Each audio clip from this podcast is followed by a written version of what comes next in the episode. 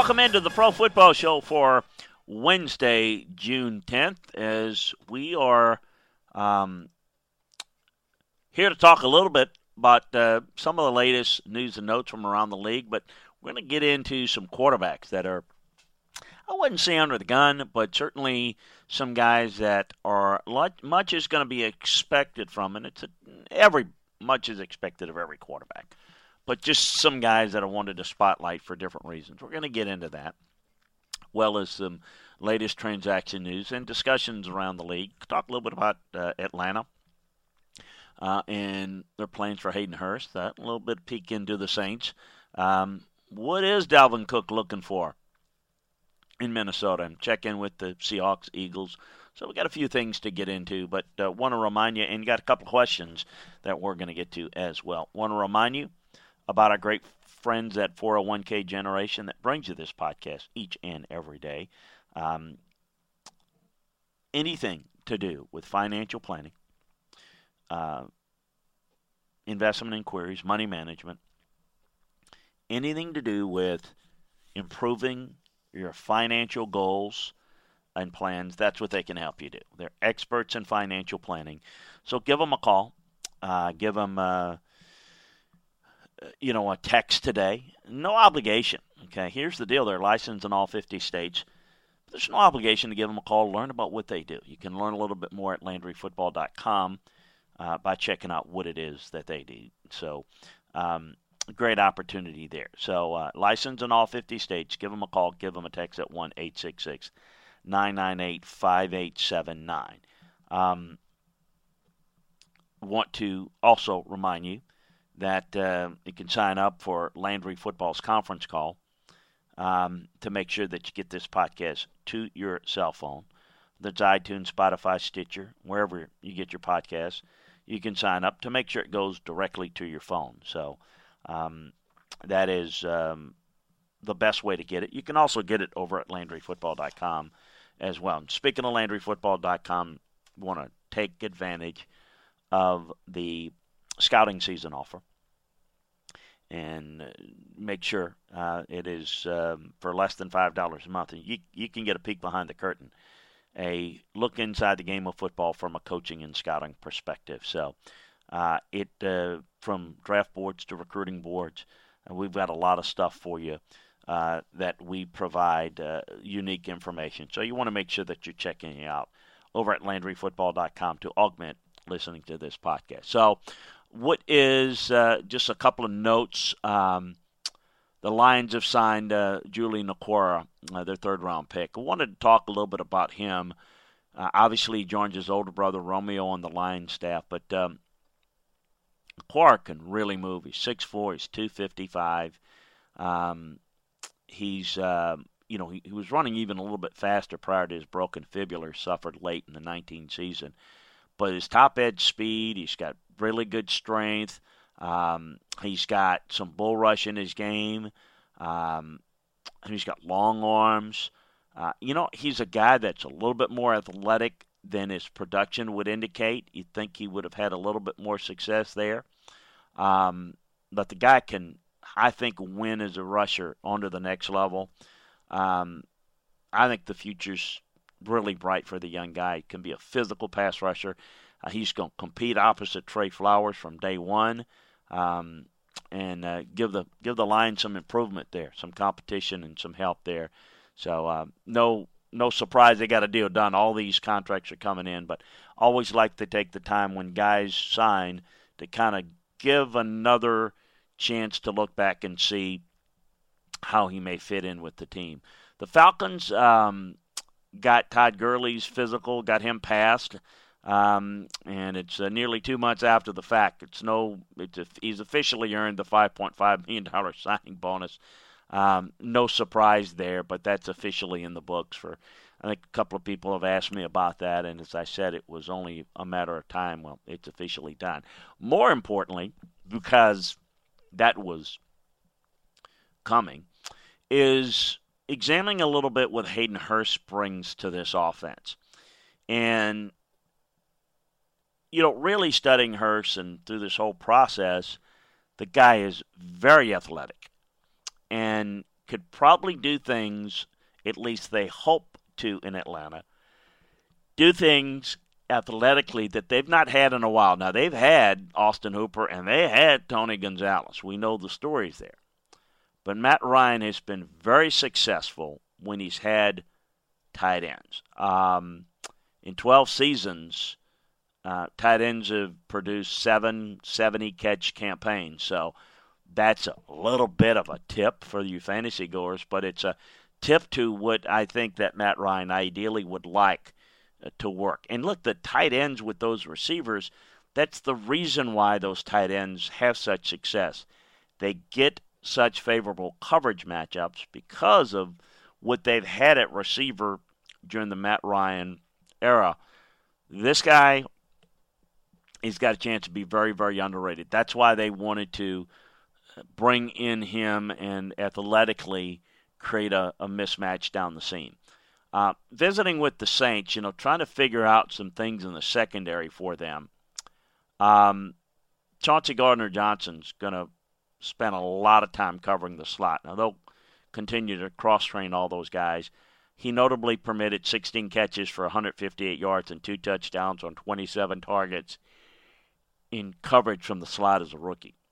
Uh, even though he's got formidable experience stemming from his 26 starts at Florida, he profiles much better at the position than, than the current nickel corner, uh, P.J. Williams.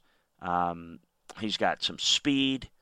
Um, he's a plus tackler, and he's got the ability to cover receiving threats down the middle of the field. So, you know, I think a lot of the issues with him is being able to stay on top of routes and understanding uh, a little bit better of route concepts will, will certainly help him going forward.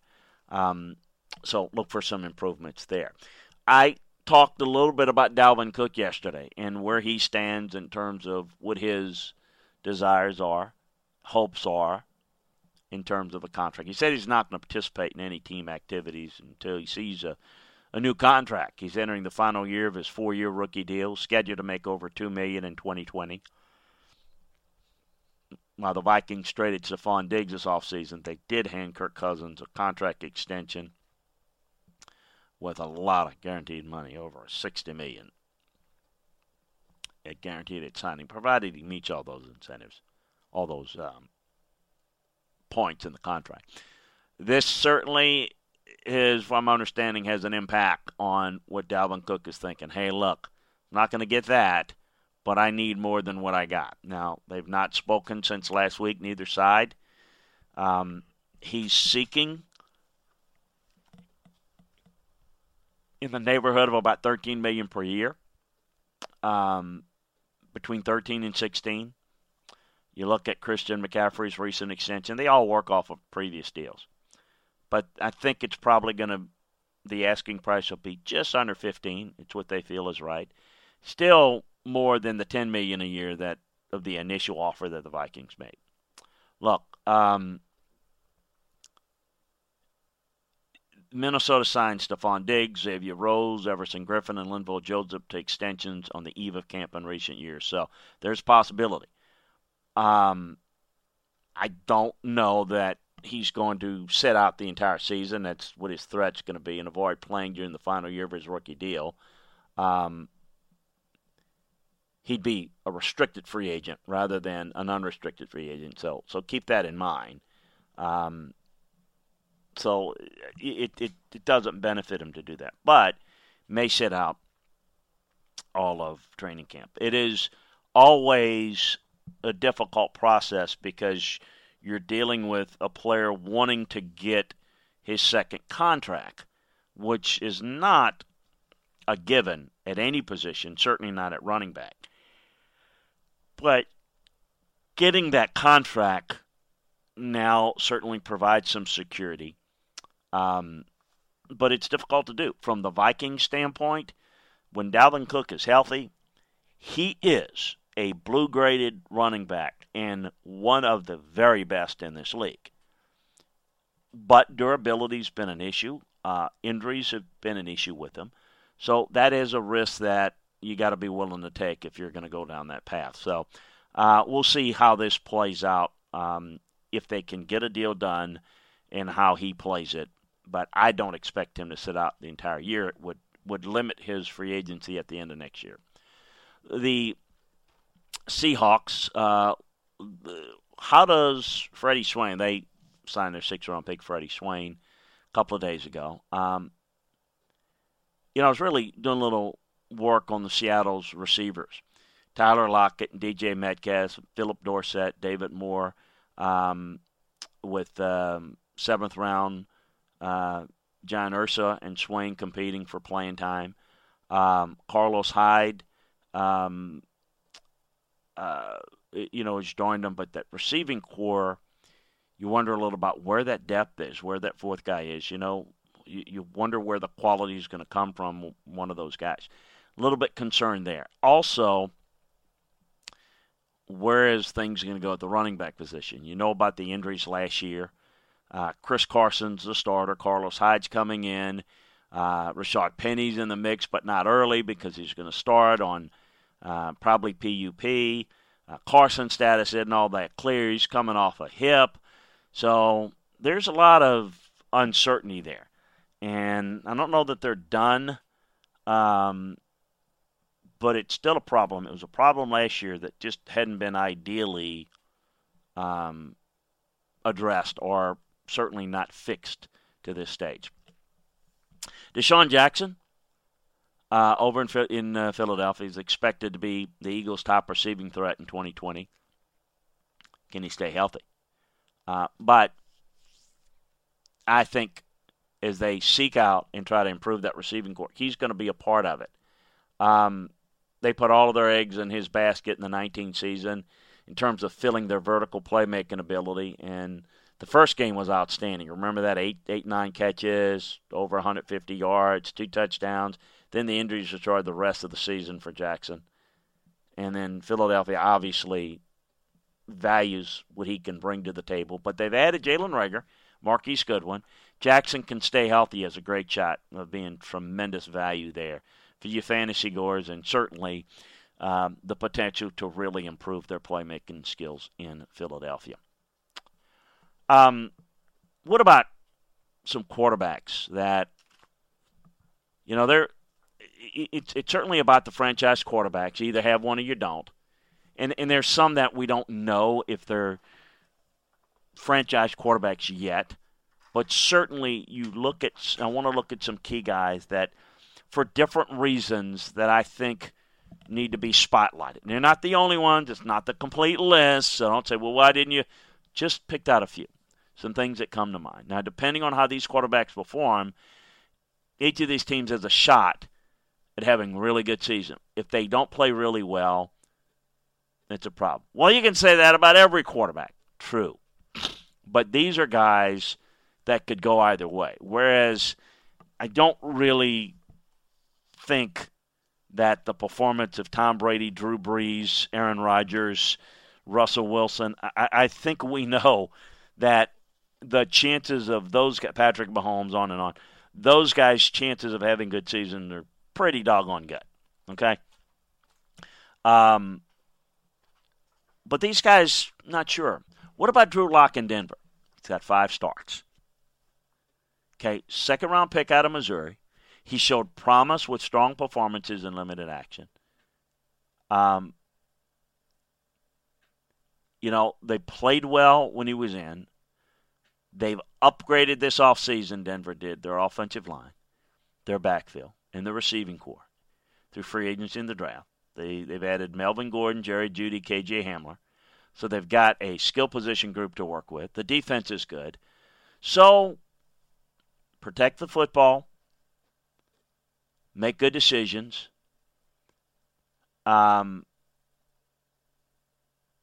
we'll see. You know, uh, it, it's it's going to be looked at. You know how this plays in Denver with John Elway. If it doesn't work, it's not his fault. If it works, he takes all the credit. Um, you know, it's it's it's going to be really, you know, got a veteran quarterback coach to come in and work with them. Um, So I, you know, I think all those things point to at least an emphasis on we got to get this guy right. How about Buffalo? Could be, maybe, the favorites in the AFC East. Can you believe anybody would even consider that? They've built a really good roster in Buffalo. The defense is one of the most formidable in the NFL. Secondary is just outstanding. Um, how long can you keep it together? That's the question that everybody has to ask. They made a big play this offseason to bolster the receiving core. They added Stefon Diggs. They've added uh, running back Zach Moss to a group with Devin Singletary and T.J. Yeldon. They went 10 and 6 last year. They're in the fifth seed in the AFC. New England looking less and less threatening. The Bills have a chance to establish themselves in the AFC East. So if Josh Allen continues to develop, he's got to improve his accuracy. It's the biggest concern with him. And he meshes well and can get the ball to, to Diggs. Um, look out. This team could really take that next step. If it doesn't, you know, who knows? Could be could be a, a, a 9 and 7, 10 and 6 type season, which would be hugely disappointment pointing for him. But it depends all you know, it, it falls on Josh Allen how well he plays. Just like just mentioned with Drew Lock. That's why we're mentioning him. What about Jared Goff with the Rams? They let a lot of good talent go this offseason. They're now counting on Goff to do more and do things that he has not been asked to do to this point. He's um, during the 18 season went to the Super Bowl. Goff completed 65% of his passes. You know, 4,600 plus yards, 32 touchdowns, 12 picks. Last year regressed in all four categories. Okay, the significant decrease in touchdowns coupled with the spike in turnovers negatively hurt them. If Goff can rebound after a difficult year last year they can get back into the playoffs. Again, good division, two good teams, two playoff caliber teams. So Denver, the Rams, young quarterbacks, really young in Denver. But Goff is going to have to do a little bit more. Paid him a lot of money. You're not going to be able to surround him with great players over and over and over and over. See what he can do. How about Sam Darnold? Is he ready to take the next step in Jets land? Well, like the Bills, the Jets are in a position to get better in the AFC East with Tom Brady now in Tampa. It's his third season for Darnold, and and we'll see what he can do. Now he's when he was healthy. I mean, this team had a winning record, and I know that people are down on Adam Gase. This team had a winning record when he was healthy. Um, he's shown enough talent to get the Jets into playoff contention. Some of its throws are elite level. Um, I think the the the skill set is really good. I, I, do think you know he's just 23, um, but they've got a little more questions as a roster around him as opposed to, say, Buffalo. I think Josh Allen is in a better situation. I think the Jets have made improvements, but as a roster, I think they're closer. They're right there with Miami, and Miami's getting better too. But I, you know, he's going to really have to carry this team, and I think it's a big, big ask. But plays well. This team had a winning record again last year when he played when he was on the field. Let's see if he can stay on the field. If he can, I think we'll see some improvement. And then what about Baker Mayfield in Cleveland? Drafted same year as Darnold. They're both first round picks. Um, Browns have more talent, so Mayfield's had a little bit easier go of it than Darnold. Um, but Mayfield um, has been a little bit more up and down, a little bit more sporadic. Uh, the Browns have a really good run game, a very good offensive line, a, a really big threat in Chubb. All the things you've got Jarvis Landry and Odell Beckham, big money. You've got some defensive talent. All things that the Jets don't have, the Browns do. And I know Baltimore's really good. Pittsburgh's going to rebound, but but the Browns certainly have some talent to start to make some inroads. but they're going to need Baker to mature. And all the things in the offseason indicated that he's indicates that he's matured, but we're not we're not there yet. We got to get through it. Um,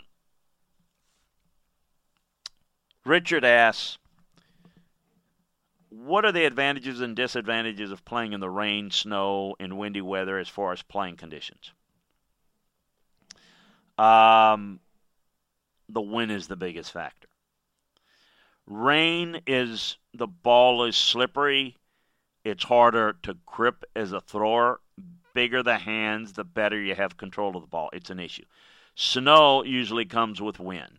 Wind, um, excuse me, snow is a combination of wet and um, cold. So your hands um, you're, you're you're a little bit hands are a little smaller. They expand more in the heat, and ball security there. You know, being able to grip the ball is tougher. That's why bigger hands are important for that position, certain positions. So the biggest thing is ball security with rain and snow. The wind is the biggest one because it affects the velocity of the ball and the accuracy of the ball.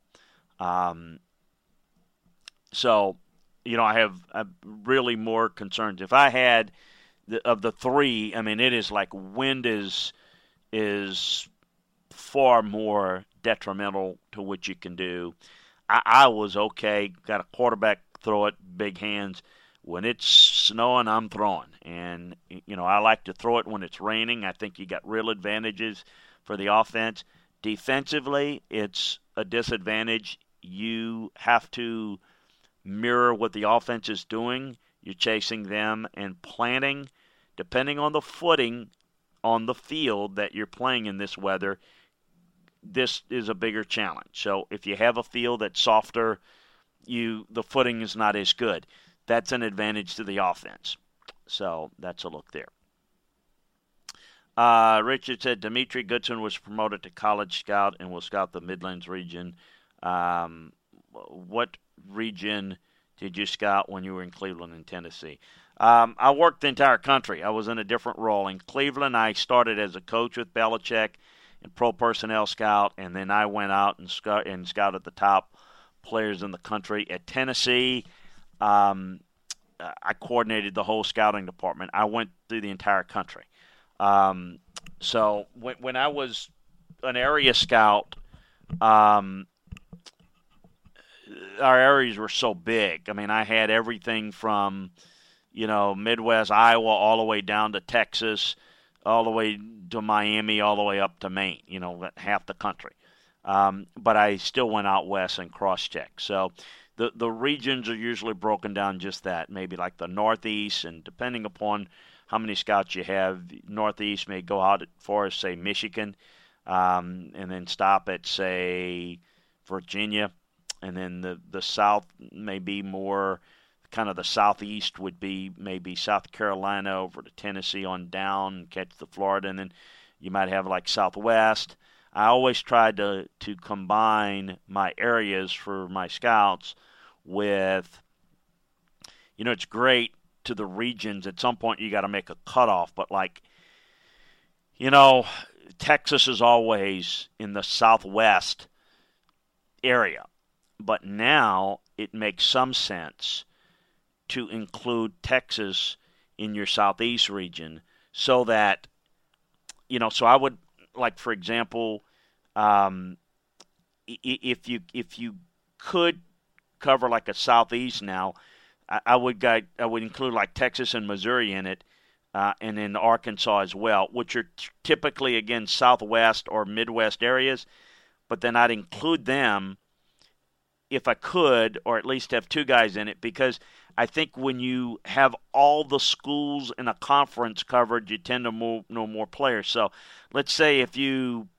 you're scouting the southeast and you're you know you're uh, Tennessee and you're watching their tape against Missouri, you don't know as much about the players at Missouri if they're not in your scouting your uh, scouting area, scouting region.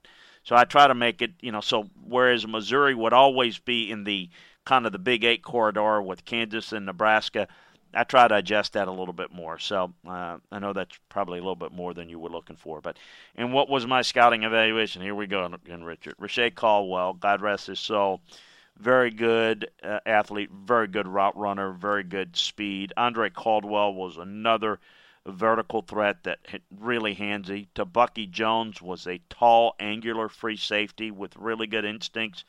It hit you. So um, that was uh, that's that there. And um, we're to get Kevin. We I'm to get to your questions tomorrow. Run um need to run here a little bit on today's show, but got some questions um, that we'll get to on uh, on Thursday's show on the Pro Football Show. So to make sure that you check that out, we'll get to it. Also, a reminder to flip on over to listen to us on the College Show, Big Ten football and beyond on Wednesday. Thursday, obviously, Big 12 football and beyond. So check us out uh, over there. Remember to check out the great folks at 401k Generation. Um, 1 998 5879, the number to call for the latest in what's going on in the financial world, but more importantly, to get help to reach your financial goals. License in all 50 states. 1 998 5879. Sign up for this podcast at Landry Football's conference call. We've got some great news coming out with some uh, other podcasts we're going to be adding to the mix. So want to make sure that you check that out as well. Uh, also, um, check out LandryFootball.com for all the latest inside information and analysis on the world of football. Appreciate you joining us. Um, talk to you um, next time and be safe out there. And um, we'll uh, talk to you again on the college side as well as the Pro Football Show and the College Show tomorrow. Uh, check out LandryFootball.com. Take care, everybody.